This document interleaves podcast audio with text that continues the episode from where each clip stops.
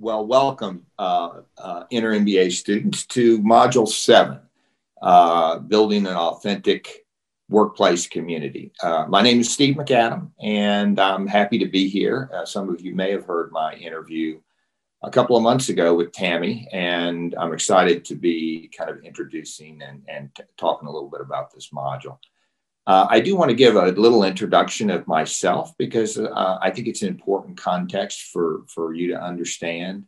Um, unlike many of the other professors or teachers, rather, faculty members of this, they actually are professors and academics, and, and I'm not. I've been CEO of three different companies over the last 19 years. I, I spent uh, 10 years at McKinsey and Company before that and have an MBA and and I'm an engineer uh, in my undergraduate work. So my experience set is much more as a practitioner. I have studied experts, and I will refer you to many of those experts uh, d- throughout this conversation. Um, but I don't have the the theoretical underpinning that uh, that the other faculty members have, nor the experts that I refer to here. So you're going to have to give me just a little bit of little bit of patience and grace to uh, let me talk, you know, as a practitioner. That said, over my career, I did. I have spent a lot of time with teams, groups, etc. Uh, both at McKinsey, working with clients, as well as uh, obviously leading leading a company. And I've had a lot of experience with building authentic community within uh, groups anywhere from a small group of two, three, or four to over 100.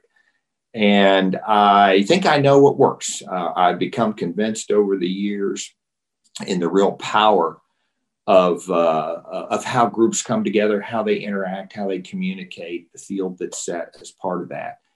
And it's just such a difference between what a, an effective community can accomplish together uh, versus not, both accomplish in terms of uh, possibility or a goal or for the company or for their group, whatever the objective is, as well as their own development. I'm going to make a case here that the authentic community is just a perfect, perfect place to practice uh, literally all of the skills that you're learning in the inner MBA. So we're going to organize this uh, this discussion in four different, roughly 15 minute segments. Uh, the first of which will be uh, this one, uh, this introduction, and I'll try to define community and talk a little bit about the underlying principles and give some basic guidelines for how to get get started. That'll be the first section. The second section, I'll talk about intentions and practices because it turns out the intentions that one brings into community really is a huge part of the success. Um, the third section will be on communication and speech acts because how we communicate with each other in community becomes very, very important. And then the last module will be the role of the leader and I'll just uh, give you a little spoiler alert here. The leader is the role of the leader is so much different in community. It's really more of a convener uh, than it is what one might think of as a, a typical uh, leader in a hierarchical setting in a, in a team or, or with, a, with a, staff group or whatever. Okay, um, let me make one more caveat. This is a really, really easy concept to understand um, the principle. It's not hard to understand. It's it's it's hard to do.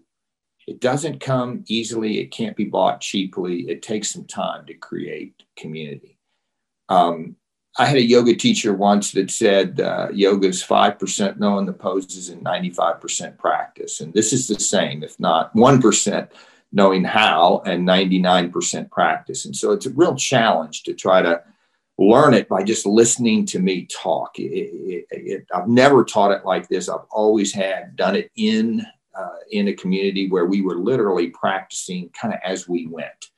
So we're, we're limited by this format somewhat, but I'll, I'll give you my best in terms of how to uh, how I'm going to do this. Okay, so I'm going to pop up a slide. We're going to start with the definition of community. And I copied this right from one of the experts I'm going to be referring to Uh, M. Scott Peck, many of you may know him. He wrote a uh, best selling book called The Road Less Traveled. He wrote a book on community, a little less well known, called The Different Drum. And here's his definition. So, says it's a group of individuals who have learned how to communicate honestly with each other, whose relationships go deeper than their masks of composure, and who have developed some significant commitment to rejoice together and mourn together and to delight in each other and make others' conditions their own.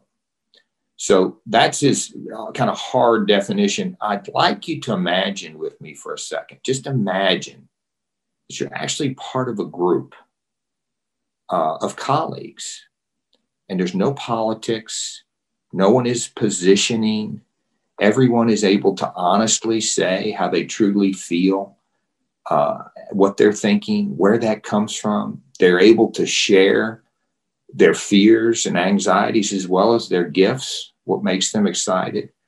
Um, and they're not intimidated by that and sharing that with you, and you are not intimidated with sharing that with others. And if you can imagine that kind of uh, environment, that culture within a group, that's what's achievable with authentic community. And uh, uh, Stephen Covey used to say, with with with things, fast is fast and slow is slow, and with people, slow is fast and fast is slow. And what he meant by that was when groups with people, when there's enough time taken in the beginning to do the kind of work we're going to talk about here with community, then the the speed and flow with which that group can move going forward is fantastic, as well as the commitment that everyone has to whatever the group, uh, whatever direction the group decides. Um, there's a saying we have in community that's called uh, everyone is equally responsible. So the ownership of the group and each individual have a level of commitment where it doesn't matter what they get back in return, they have that level of, of commitment. And so that makes not only the decision making quick once it's in once the group is in that stage, but it also makes implementation of anything go far, far quicker because you've got a whole bunch of people that are fully committed to the outcome. So, um, so that's the definition. Um, and there's a bunch of characteristics that I'd like to just highlight um, because it, because it's really hard. Uh, you, give me some some latitude here. It's really hard to explain what's truly going on in authentic community. Uh, it's like trying to just we we have trouble as human beings describing something. In fact, it's probably impossible for us to describe something that's larger than we are. So, if someone said to you, "Describe to me uh, what what's love to you, or what's the universe mean, or what's God to you, or something bigger than you," you would be able to talk about the characteristics that you see, but it's very hard to describe what it really is because it's bigger than us community is really kind of the same way. There's something going on, there's some metaphysics going on, I'll talk about in a second, but the characteristics are pretty easy to see. And when one experiences it, when I first experienced it, then I know, okay, this is what we're talking about. And the most common characteristic and that people cite is it's a place they feel safe. And so it's psychological safety. And so that's a defining characteristic. Um, uh, community is also very inclusive. It can't be exclusive. And this is a risk because when it's inclusive, that means everyone that's part of it is an equal part of it. And that's a commitment that's required from the group. But also, there's members come and go with the community. And so it's so, uh, it's, it's, it's actually so elegant and pleasant when it's accomplished that the group has a tendency to want to actually wallow because it, it, human beings gravitate to this experience and want to continue it with this group of people. Um, and so there's actually a risk that a community can become more of a, uh, uh, you know, uh, kind of cultish kind of attitude. Oh, we're, you know, we're special. We're a special team. There's something different about us. And I want to spend time with these people. And that's very, very dangerous so, inclusivity in this sense means we are able to accept uh, and inculcate new members And we care as much about them as ones that might have been in the community for a long time. And we have to understand some community members will leave over time. And so that's why we really talk about it being created, community being created one room at a time. I guess that could be a Zoom room as well, but it's you know kind of one room at a time. Um, there's an enormous sense of possibility uh, is another characteristic. The, the, the group feels very, very, they are, the community is very empowered and therefore uh, sees a lot of possibility. After sense of possibility, I'd like to just highlight one more characteristic is community is a conflict resolving, uh, not conflict avoiding. Uh, it, it, turns out that the uh, that we uh, human beings, when we get together, are first in a group our first inclination is to be very polite and nice to each other, even to the point where uh, folks are afraid to bring the uh, proverbial white elephant into the middle of the room. We're just nice. We don't want to offend anyone, etc. And for most social interactions, this, this is just fine.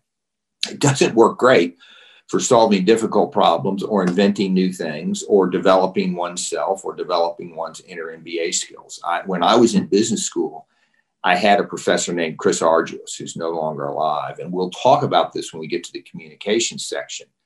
Uh, but he used to call this kind of behavior skilled incompetence. And so when human beings get together, there is a skilled incompetence. In other words, we know what we are thinking, but we're so skilled that we actually know how to suppress that because we don't want to offend anyone. Community breaks through that, and we're able to practice sharing with each other uh, deeply what's important to us and why and where the thinking comes from and so forth. We'll talk a lot about that in uh, in the communications, uh, the third uh, module here. But uh, but that makes the group conflict resolving. It doesn't make the group conflict avoiding, and certainly doesn't make the group conflict free, because when this type of community develops, conflict will naturally escalate.